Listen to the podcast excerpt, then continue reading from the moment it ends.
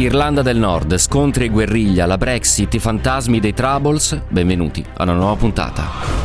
Nessun luogo è lontano di Giampaolo Musumeci. The checks on some goods coming into Northern Ireland from Britain are frustrating some businesses and consumers. The message that we all need to send today is one of unequivocal condemnation of those who are orchestrating this violence. It just shouldn't be there. One country, no divide. Ladies and gentlemen, may the wind be always at your back. Buona giornata e ben ritrovati, gentili ascoltatrici e gentili ascoltatori. Questo è Nessun luogo è lontano, il vostro quotidiano osservatorio su tutto ciò che accade al di fuori dei confini italiani. Quest'oggi con me ci sono Antonio Talia, Valentina Ternullo, Andrea Macchioni e in regia Valeria Bernardi.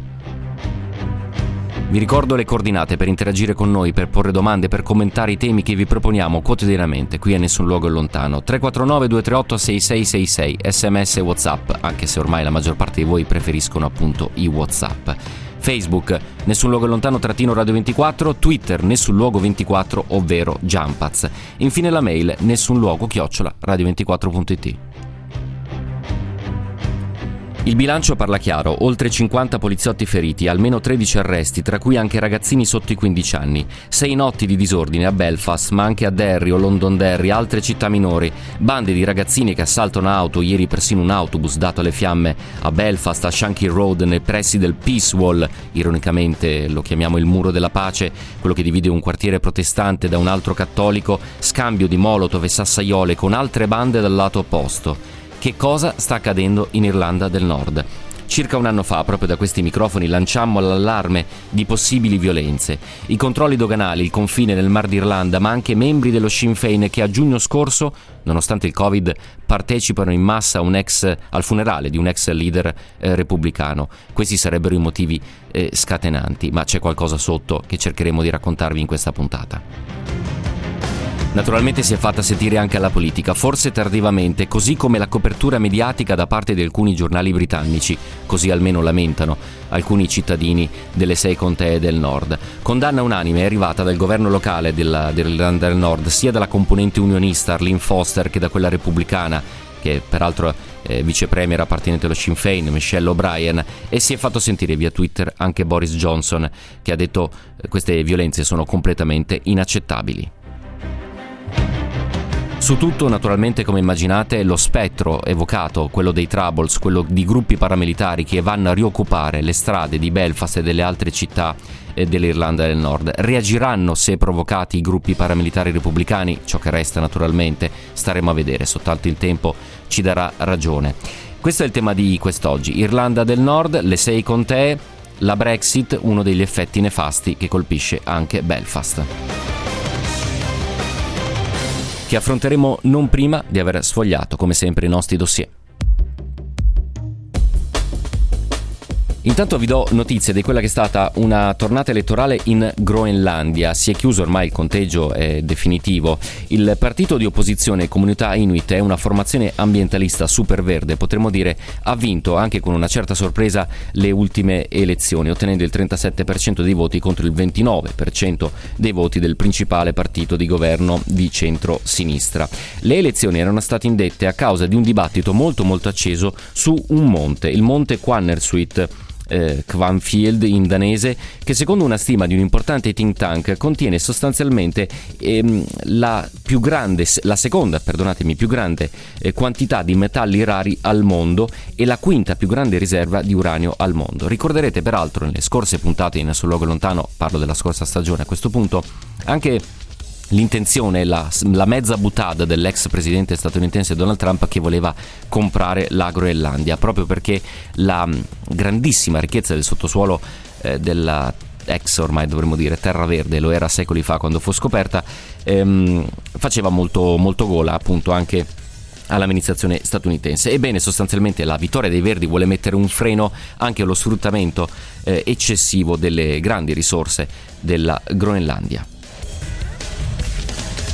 Di tutt'altro tenore, invece, l'altro dossier che vi sottopongo ha a che fare con una telefonata intercorsa fra il presidente russo Vladimir Putin e la cancelliera tedesca Angela Merkel. C'è molta preoccupazione per l'aumento delle tensioni nel sud-est ucraino, dove nelle ultime settimane si sono moltiplicate le denunce di violazioni del cessate il fuoco. A riferire di questa telefonata è il Cremlino, facendo alcuni lanci tramite l'agenzia Interfax.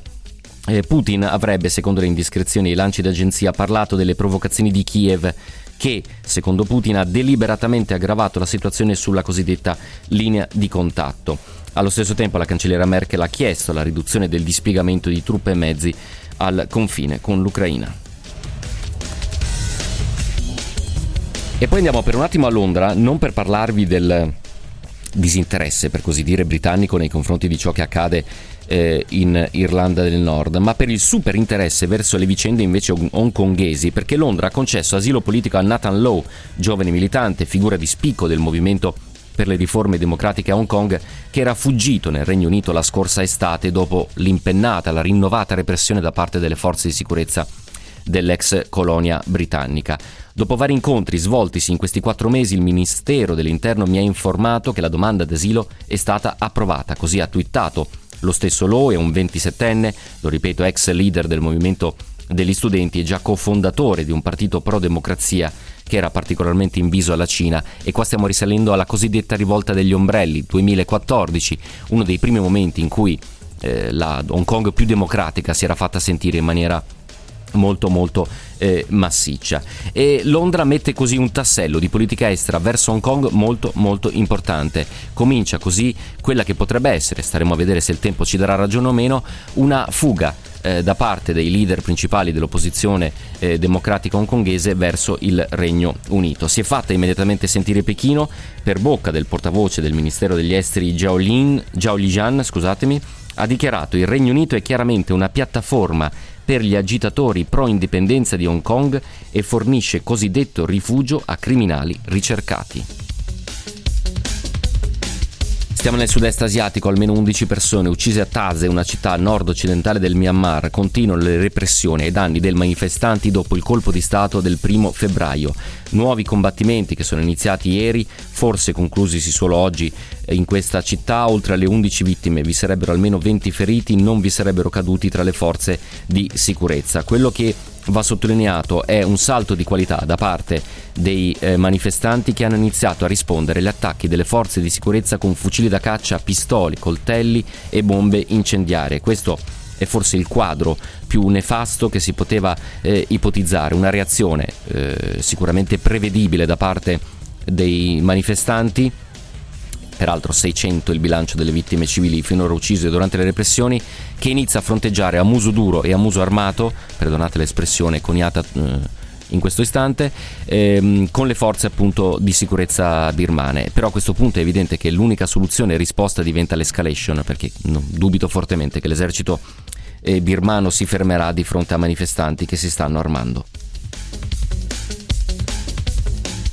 Armi sì, ma almeno non in vista. Mar Cinese meridionale, un altro dei dossier più caldi. Oggi gli Stati Uniti hanno messo in guardia la Cina rispetto al comportamento cinese che Filippine e Taiwan considerano sempre più aggressivo. Washington ha detto a Pechino: attenzione, vi sono obblighi di difesa nei confronti dei nostri partner strategici, mentre le due potenze rivali intensificano le loro attività nel Mar Cinese meridionale. Vi ricordate, lo dicevamo in una scorsa puntata di Nessun luogo è lontano, 200 barche cinesi sono state avvistate per la prima volta il 7 marzo a Watsan Reef, 320 km a ovest dell'isola di Palawan, quindi all'interno della zona economica esclusiva delle Filippine. Da quel primo avvistamento segnalato le barche poi si sono sparpagliate in un'area molto più ampia del Mar Cinese meridionale. Cina, che rivendica la quasi totalità delle risorse in quella zona, non sta richiamando le imbarcazioni, e Manila, le Filippine, hanno avvertito che la presenza dei pescherecci potrebbe innescare ostilità indesiderate tra le due nazioni. Questo è un primo fronte. Poi c'è quello di Taiwan, e Taipei ha riferito che mercoledì altri 15 aerei cinesi sono entrati in quelli che Taiwan considera il proprio spazio aereo. Taipei ha ribadito che qualsiasi tipo di aggressione avrà come risposta una difesa strenua e fino all'ultimo. E poi l'ultimissimo dossier che campeggia sulla nostra scrivania, e ce ne occuperemo sicuramente nei prossimi giorni, tornano a spirare venti di guerra anche in Darfur. Vi sono da alcuni giorni una serie di scontri intercomunitari ed è salito a 132 il bilancio dei morti. Il governo del Sudan ha dichiarato lo stato di emergenza nell'intera regione e il governatore della regione stessa, Mohamed Abdallah Duma, ha dichiarato che la situazione ora è relativamente stabile. Ci sono ancora episodi di saccheggio, ma non più di combattimenti. A scontrarsi sono le due etnie diverse, sostanzialmente, per farla breve, una etnia più stanziale e una più nomade, casi che si verificano molto spesso nell'area e hanno a che fare evidentemente con l'allocazione delle comunità e lo sfruttamento delle risorse. Però sono migliaia gli sfollati che sono fuggiti, per esempio, nel vicino Chad. Ci torneremo, è una promessa, nelle prossime puntate di Nessun luogo è lontano. Questi erano i nostri dossier internazionali, sono fatti, spunti, notizie che teniamo d'occhio e che nei prossimi giorni saranno nuovi appuntamenti qui a Nessun luogo è lontano. Adesso però andiamo a Belfast, lo facciamo con lo sguardo e il racconto di Valeria Bernardi e Valentina Ternullo.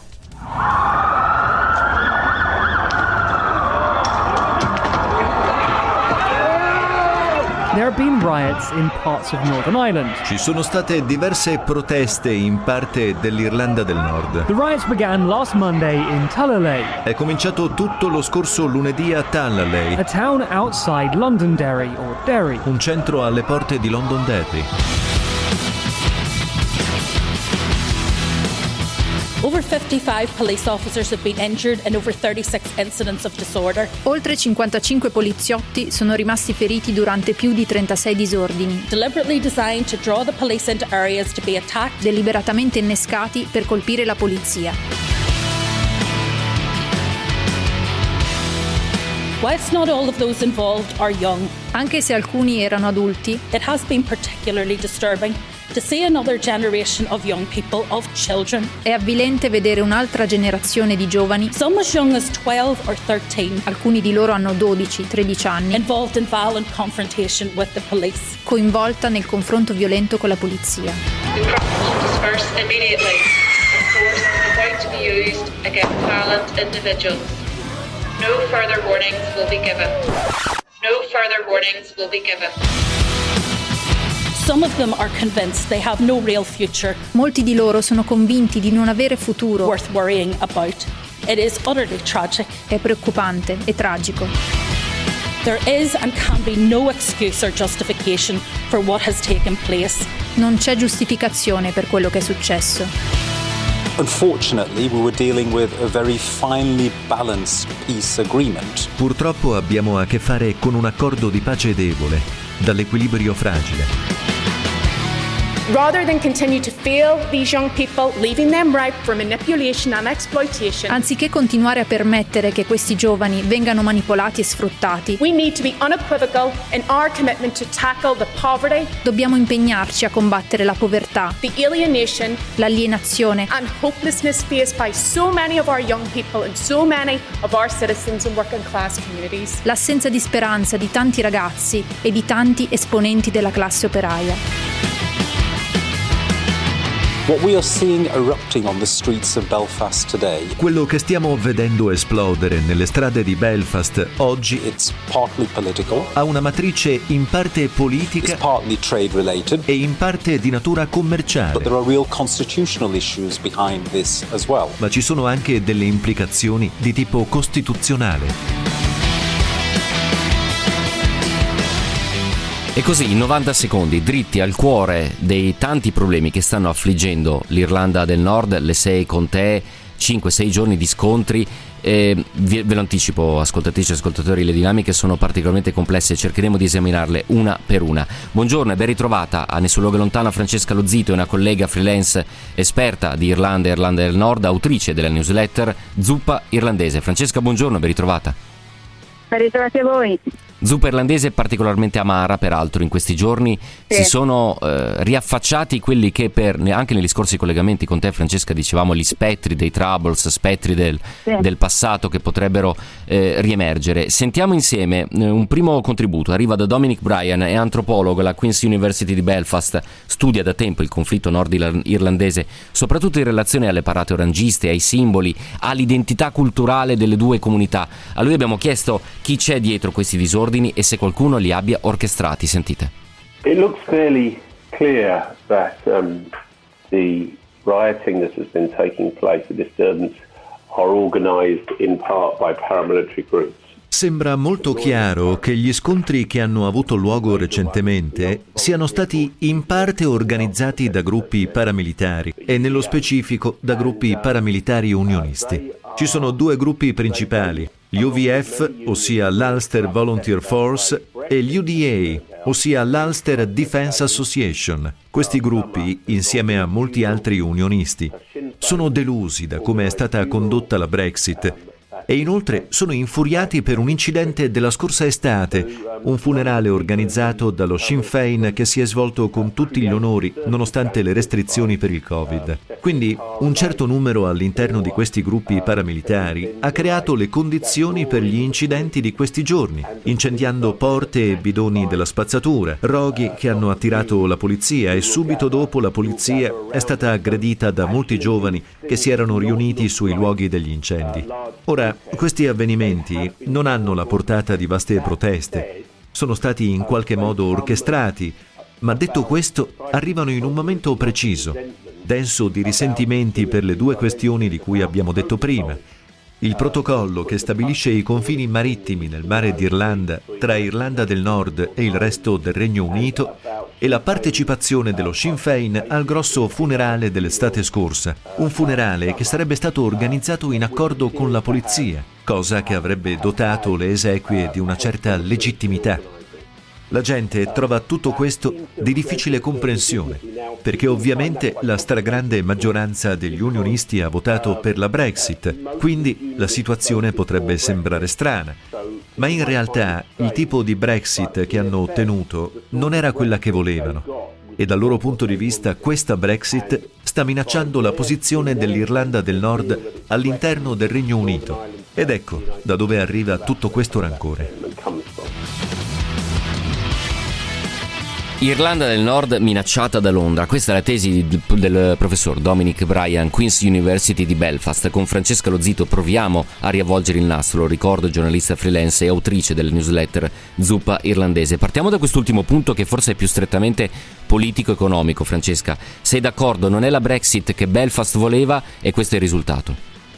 Guarda, l'ho già detto, lo ripeto, nel 2016 a ottobre mi trovavo appunto in Nord Irlanda, quindi a 3 mesi neanche dal referendum, e già questo si diceva, cioè che quella Brexit, appunto, che ricordiamo poi ovviamente che Nord Irlanda non aveva votato per il Leave ma aveva votato per il Remain a maggioranza, però anche tra chi, io ricordo di aver parlato con delle persone che avevano votato per il Leave, soprattutto facendo leva,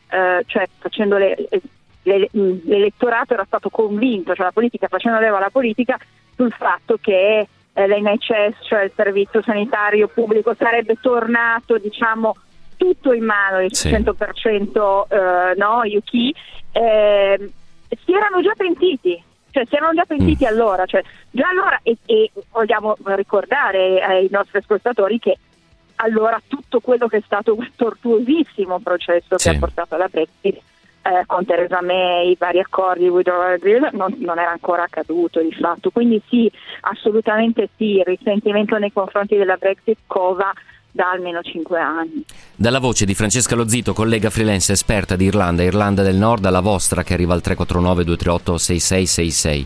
Il Regno Unito teme la disintegrazione, ignora, fa finta di nulla, polvere sotto il tappeto, miopia politica infausta, così Carlo Dalla Tina, che va a fotografare e sottolineare quella che è stato negli ultimi anni, possiamo dire, il disinteresse di Londra per tutto ciò che accade a Belfast. E molta della popolazione, anche andando su Twitter, sui social, si evince questo sentimento, questo polso del fatto di essere un po' dimenticati. Anche la copertura mediatica, lo ricordavamo ieri, è stata decisamente molto molto scarsa da parte della maggior parte dei media britannici, BBC in primis. Un altro ascoltatore: la crisi irlandese richiede collaborazione per mantenere unite le due anime del paese, ma su quali alleati può contare il Regno Unito?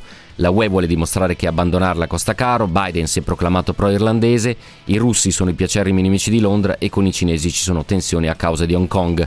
Boris Johnson voleva l'autonomia, conclude l'ascoltatore, ma ha ottenuto la solitudine. E staremo a vedere, anche questo è un punto di vista interessante, molto internazionale. L'ascoltatore getta lo sguardo alle relazioni appunto col grandangolo. Voglio però tornare su una questione che invece è molto molto circoscritta, e torno da Francesca Lozito. Abbiamo visto alla front line, per così dire, di questi scontri ragazzini, quasi tutti minorenni, 13, 14 anni, 15 anni. Dai miei ricordi di ultimi scontri tra giovani repubblicani e giovani unionisti non è una novità, normalmente si mandano avanti i ragazzini e poi dietro c'è qualcuno che al momento giusto magari tira fuori un'arma da fuoco e fomenta, Quanto deve stupire il fatto che dei ragazzini vadano a scontrarsi con la polizia, anche con la possibilità di esiti infausti? È andata bene alcuni di loro che sono stati semplicemente arrestati. Non deve stupire per nulla, perché la generazione post cessate il fuoco, quindi post 1998, post accordi di pace, sta vivendo uno scotto ancora più grande rispetto a quello della generazione precedente, che invece i Troubles li ha vissuti. Perché?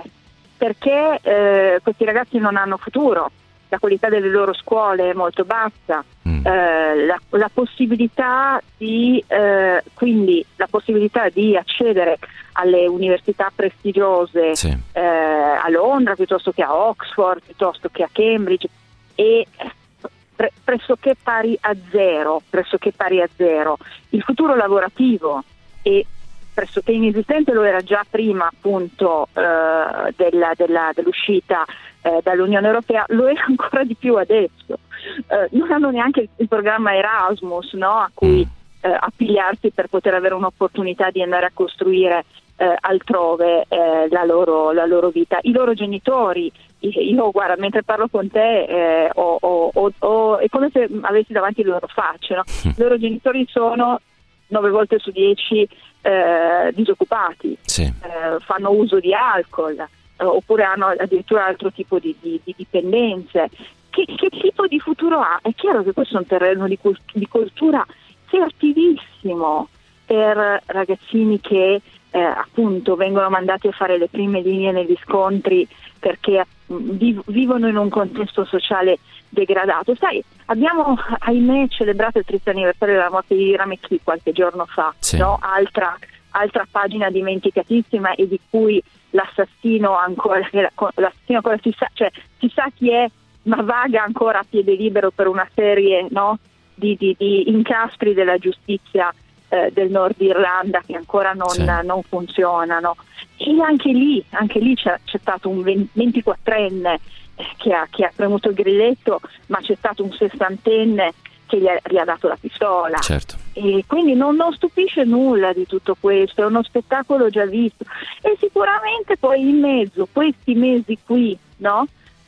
Mettici il lockdown, mettici la pandemia, mettici anche la questione dei vaccini, con quel brutto incidente di cui abbiamo già parlato qui in trasmissione, no? Sul confine e il blocco, no? del passaggio da una parte all'altra tra la Repubblica e Nord Irlanda, e di tutto molto concatenato, ed è un momento delicatissimo, proprio perché l'opinione pubblica della Gran Bretagna è distratta da altre cose, perché no, sta aspettando, ma anche quella della Scozia, sta aspettando la riapertura dopo mesi e mesi di lockdown, quindi questo non fa altro che alimentare la dimenticanza nei confronti del Nord Irlanda, no? Ancora di più. Ancora di più, evidentemente, Francesca Lozito, il senso di frustrazione di quella gigantesca fetta della comunità. Gli ascoltatori scrivono: ma è così povera l'Irlanda del Nord, ci sono delle sacche, dei quartieri a Belfast, ma non solo, che vivono un pesantissimo retaggio di un fasto industriale del passato, ma che poi è totalmente sfiorito. Alcuni quartieri di Belfast sono solo quartieri popolari, con una working class che non riesce a campare, spesso hanno un numero di figli molto alto, Spesso i ragazzini stanno per strada e sono facile preda, magari di vecchie bandiere, di ideologie, di un padre che ha vissuto il carcere e che va quasi con un racconto elegiaco a nobilitare quello che erano i fasti di una volta dei Troubles. Tanti le componenti, ve l'avevo anticipato, ascoltatrici e ascoltatori, proseguiremo in questo nostro racconto, lo faremo con Francesca Lozito. Stai con noi, Francesca, andiamo a sentire la borsa e poi torniamo tra le strade di Belfast.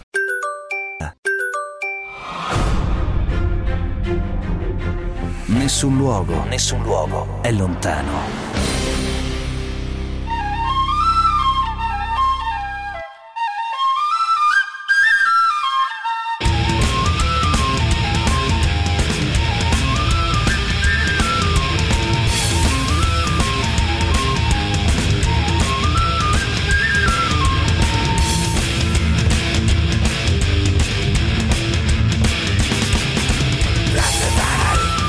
La tensione in Irlanda del Nord, da Belfast fino a Londonderry o Derry, se preferite. Il grandangolo di Dominic Bryan, antropologo alla Queen's University di Belfast, il racconto di Francesca Lozito, giornalista freelance, autrice della newsletter Zuppa Irlandese. Francesca, per te l'ultima domanda, in realtà è una domanda chiave, ti costringe a fare una previsione sulle prossime ore. La PSNI, la forza di polizia nordirlandese, sta uscendo dalle caserme in forze perché gli scontri continuano, e anche la notte che arriverà tra qualche ora potrebbe mostrare nuove tensioni e nuovi scontri. C'è un rischio di escalation, abbiamo visto anche immagini di giovani unionisti che lanciavano molotov al di là del Peace Wall, quindi verso giovani repubblicani, e se qualcuno dell'IRA per esempio rispondesse, vedi questo pericolo? Allora, la preoccupazione è grossa. Guarda, io parlavo giusto ieri sera appunto con una collega che vive oltre il Peace Wall, cioè dalla parte dei Falls, insomma, di Falls Road, e finché si tratta di scontri come quello di ieri sera a Shankill Road, dove si toccano, no? I due mondi, diciamo così, quello lealista e quello repubblicano, allora sì, tutto potrebbe rientrare, no, anche nei tafferugli da 12 luglio, da anniversario della battaglia del Boyne.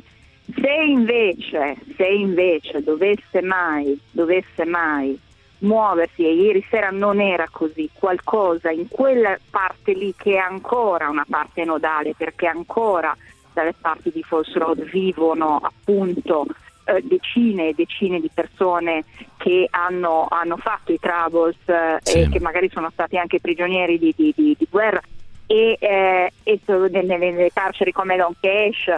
E se dovesse succedere una cosa del genere, cioè se si vanno a toccare lì dove ormai dal 1997, diciamo, dal cessato il fuoco, non si toccano più i due mondi, e nonostante la condanna della politica oggi, che però è debole, nonostante tutto, io un po' di preoccupazione ce l'ho anche da lontano, diciamo, ma ripeto, ne ho parlato di Fontaine, che è l'altro quartiere, no, realista, che si tocca con la parte alta dei Falls. Ieri sera era tranquillo, pensiamo che lì sono stati costruiti centri commerciali, cioè è andato avanti un mondo. Ma dovesse mai succedere una cosa del genere, io un po' mi preoccuperei, e forse dovrebbero preoccuparsi dalle parti di Downing Street, dalle parti diciamo di Westminster, dove un po' è vero che la questione, no? Dopo l'ultimo sottosegretario che davvero ha avuto a cuore il Nord Irlanda è stato Julian Smith, e siamo al penultimo, no? Quello prima di questo governo, quello che ha fatto l'accordo per far ripartire Stormont con Simon Coveney dall'altra parte. E dopo cosa è successo? Il silenzio, decisamente. Londra, non c'è dubbio, Londra invece sembra essersi voltata dall'altra parte. Chiaramente l'agenda di questi giorni, anzi di questi anni, ovviamente era rivolta verso ben altri dossier, ma fa bene Francesca Lozito a esprimere la sua preoccupazione. Io la ringrazio tantissimo. Francesca, buona giornata, buon lavoro e alla prossima.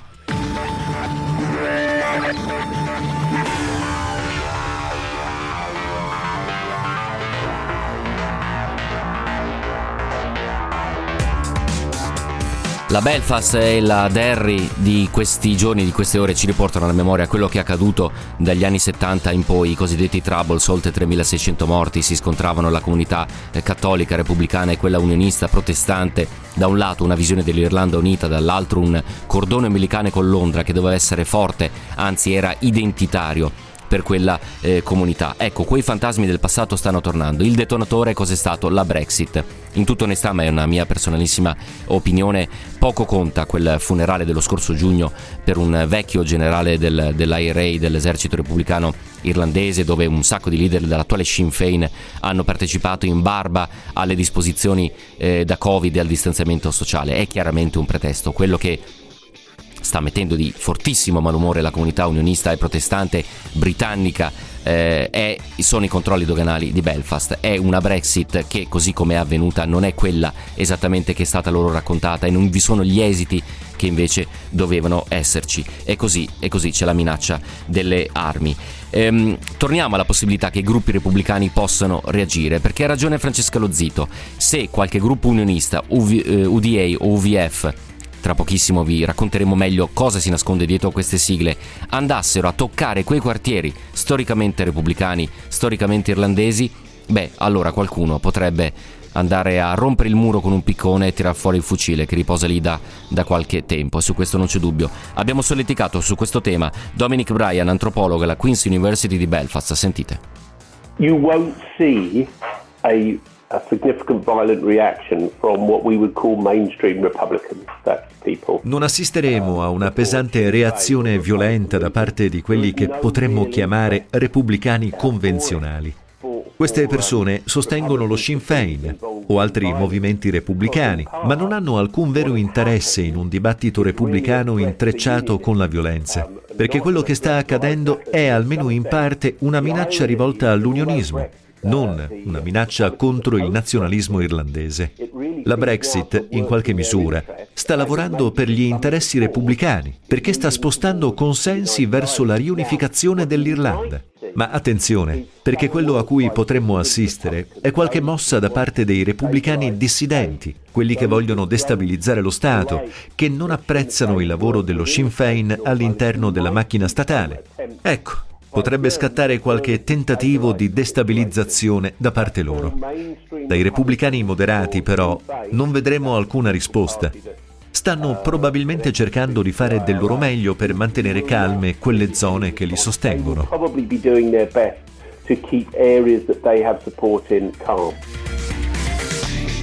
Nelle parole di Dominic Bryan, antropologo alla Queen's University di Belfast, un profondo conoscitore degli anni dei Troubles e dei rapporti, delle relazioni anche nello spazio pubblico tra le due comunità, quella cattolica e quella protestante, quella repubblicana irlandese e quella invece unionista o lealista, che dir si voglia. Rapporti che sono sempre stati tesi, che esplodono periodicamente ogni anno durante le parate orangiste, che sono un po' la rivendicazione, il vero vessillo alla quale anche dal punto di vista identitario la comunità protestante si aggrappa. 349-238-6666. Qualcuno degli ascoltatori torna ai ricordi, un viaggio come quello che ha fatto Beppe da Como, che lo ricorda. Nell'estate del 2019 io e mia moglie siamo passati da Derry, ricordo bene, scrive, che si percepiva un'atmosfera tesa, i murales erano lì a ricordare un passato ancora vivo. Ecco, un passato ancora vivo, perché le tensioni, le dinamiche che hanno dato poi origine ai Troubles non sono ancora del tutto sopite. C'è una questione identitaria, c'è una questione etnica, c'è una questione anche socio-economica che impatta in tanti di quei quartieri, in tante di quelle città. E in tutto ciò che cosa fa la politica? Perché lo ribadiva Francesca Lozito, ormai è tanto tempo, forse troppo tempo, che Londra volge lo sguardo dall'altra parte. Sentite da questo punto di vista l'opinione di Dominic Bryan della Queen's University. The relationship between the London government, between Westminster and Northern Ireland has long been a complicated one. La relazione tra il governo di Londra, intendo tra Westminster, e l'Irlanda del Nord, è una relazione lunga e complicata sulla quale potremmo discutere per molto tempo. In linea generale, Boris Johnson, che ha condotto il governo alla Brexit, ha ottenuto un via libera dall'Irlanda del Nord, ma l'accordo che ha preso con l'Unione Europea non ha portato all'Irlanda del Nord la Brexit che gli unionisti si aspettavano. Quindi sì, penso che in un certo modo Johnson stia pragmaticamente lasciando un po' sullo sfondo l'Irlanda del Nord, laddove i sostenitori inglesi della Brexit invece hanno ottenuto esattamente quello che volevano. Questo è avvenuto perché l'Irlanda del Nord ha una relazione politica complicata con la Repubblica d'Irlanda e quindi, di riflesso, anche con l'Unione Europea. È una situazione difficile, dalla quale, secondo me, Boris Johnson sa bene di non poter trarre nessun beneficio. Ed ecco perché, a mio avviso, si terrà a molta distanza dalla questione.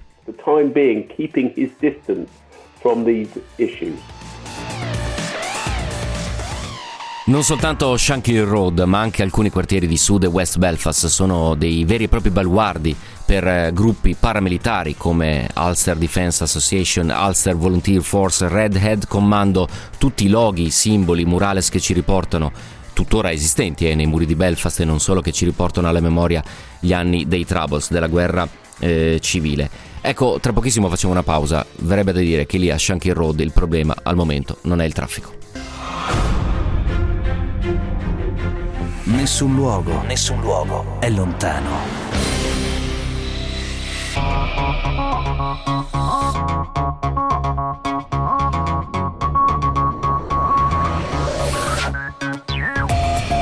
Ancora una volta ben ritrovati, ancora una volta una buona giornata ascoltatrici e ascoltatori in questa puntata di Nessun luogo lontano, tutta dedicata a quello che sta accadendo in Irlanda del Nord. Proseguiamo il nostro viaggio, proseguiamo nell'analisi per cercare di capire chi si cela dietro alle sigle cui facevo riferimento poc'anzi.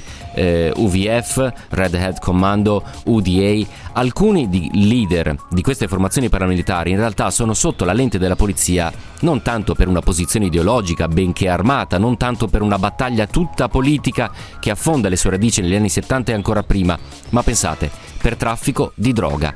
E se queste formazioni politiche che hanno addirittura una lure quasi elegiaca che attirano ragazzini pronti a scagliarsi contro la polizia in realtà non fossero altro che una banda al momento, delle bande di criminali, intanto ve le raccontiamo come al solito a modo nostro in 90 secondi.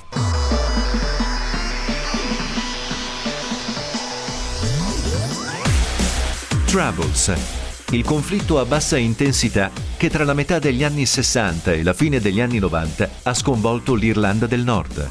Bombe, attentati, assassini, repubblicani cattolici contro unionisti protestanti, in una spirale di violenza che ha causato più di 3.600 vittime. Se sul fronte repubblicano la scena è stata praticamente monopolizzata dall'Irish Republican Army, sul fronte unionista invece esiste una più nutrita costellazione di gruppi paramilitari.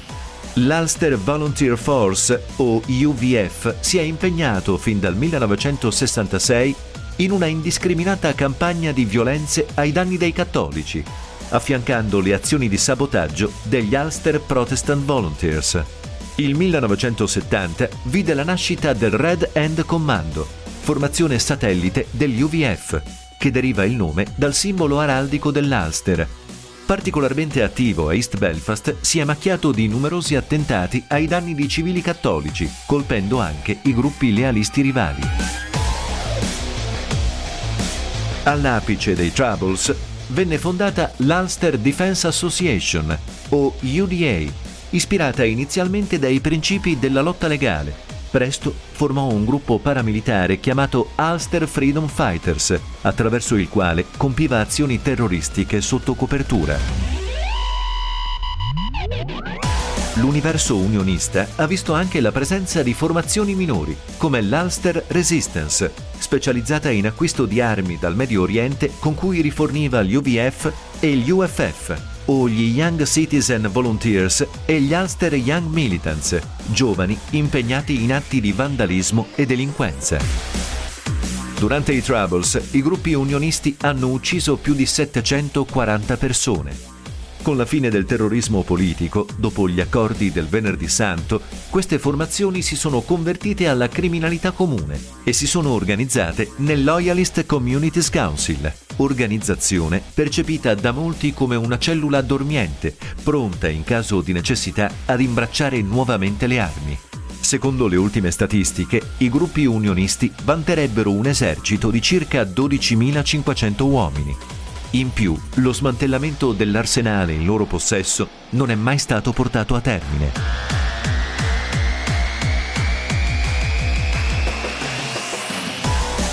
E queste sono, almeno in parte, alcune delle sigle che sarebbero dietro i disordini che ormai da 6 giorni stanno sconvolgendo l'Irlanda del Nord. Ma esiste una sovrapposizione tra l'aspetto puramente politico e ideologico di militanza legato anche al passato ai Troubles e la criminalità, per così dire, comune. Buongiorno e ben ritrovata, nessun luogo è lontano, Anna Sergi, criminologa, insegna criminologia all'Università dell'Essex, si occupa soprattutto di criminalità organizzata transnazionale.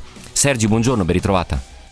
Salve, buongiorno a voi. Allora, si parla spessissimo di questi gruppi paramilitari come esiti del passato, come brandelli, residui di storia. In realtà vediamo che sono ancora attivi e in realtà dalle ultime indagini anche della PSNI, della polizia nordirlandese, si vede che insomma il coinvolgimento soprattutto nel traffico di droga è molto attivo. Ci aiuta a capire di che tipo di formazioni stiamo parlando? Allora, per capirlo bisogna guardare a quello che in accademia si chiama come il crime terror nexus, quindi la necessità per organizzazioni criminali, organizzazioni terroristiche di fondersi e cooperare a seconda della necessità. E l'Irlanda del Nord ha una particolarità su molti altri stati in cui ci sono questi fenomeni, che è la totale ibridizzazione dei suoi gruppi terroristici, e laddove, guardandola anche dal lato del crimine organizzato, non si ha mai, quasi mai, un gruppo network di criminalità organizzata in Irlanda del Nord che non abbia anche dei collegamenti con i gruppi paramilitari e viceversa. Non si ha mai un gruppo paramilitare che non abbia in qualche modo una dimensione puramente criminale.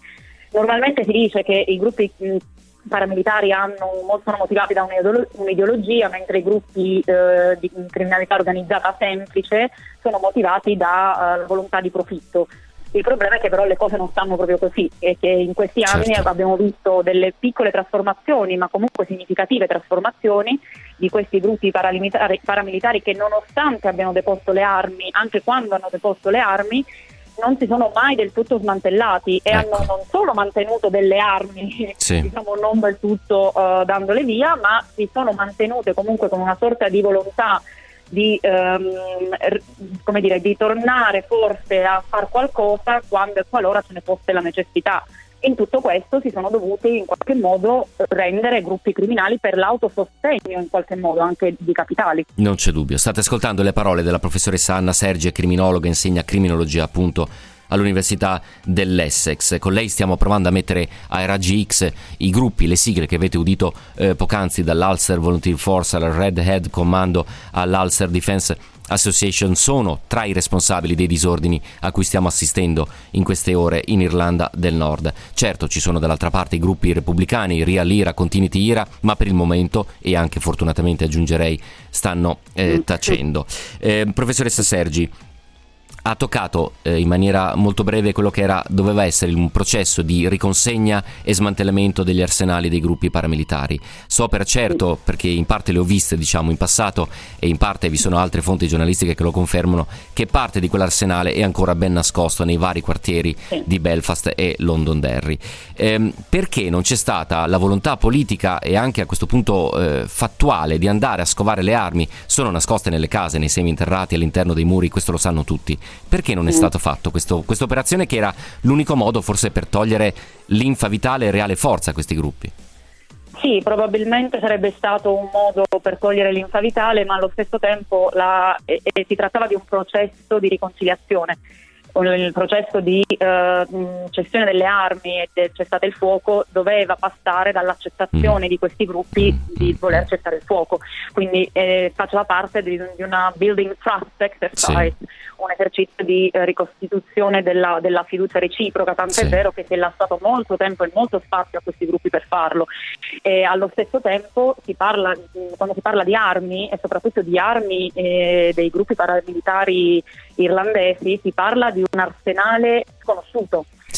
Non si sa effettivamente di quante armi stiamo parlando. Parliamo di un arsenale che è stato costituito in 30 anni di storia, nel periodo dei Troubles, con dei collegamenti su vari canali di approvvigionamento nel mondo, dai Balcani al Libano, la Libia persino. Esattamente, quindi ci sono state, e in queste, tra l'altro, in queste dinamiche di accumulo delle armi, di questo arsenale sconosciuto, e anche in queste occasioni molti dei gruppi paramilitari sono stati in grado di forgiare nuove alleanze con altri gruppi criminali, tra cui per esempio la nostra 'ndrangheta, che comunque si diceva negli anni 90, ci sono state delle indagini negli anni 90 in cui la 'ndrangheta offriva protezione per il passaggio delle armi dalla Libia all'Irlanda. Sì. Ci sono delle storie molto molto poco studiate, ecco, delle pagine di storia molto poco studiate, quindi probabilmente non si sa effettivamente quant'è questa disponibilità armata. Certo. E probabilmente finché non vi sarà una vera riconciliazione tra le due anime dell'Irlanda del Nord, probabilmente questo smantellamento reale e effettivo non ci sarà. Io ringrazio tantissimo Anna Sergi, criminologa, Università dell'Essex, per essere stata con noi. Professoressa, buona giornata e buon lavoro, e alla prossima.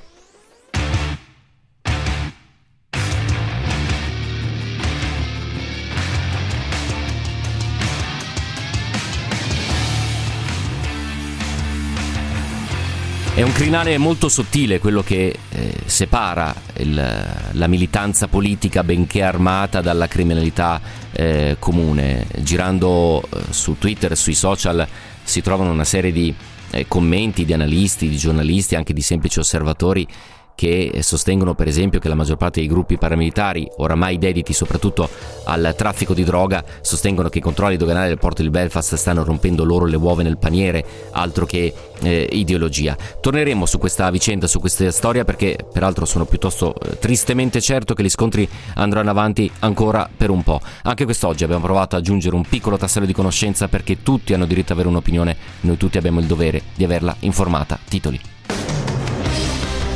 che servono a ringraziare tutti voi per essere stati all'ascolto, tutta la squadra di Nessun Luogo Lontano, e darvi appuntamento per domani alle ore 16. Un saluto da Giampaolo Musumeci.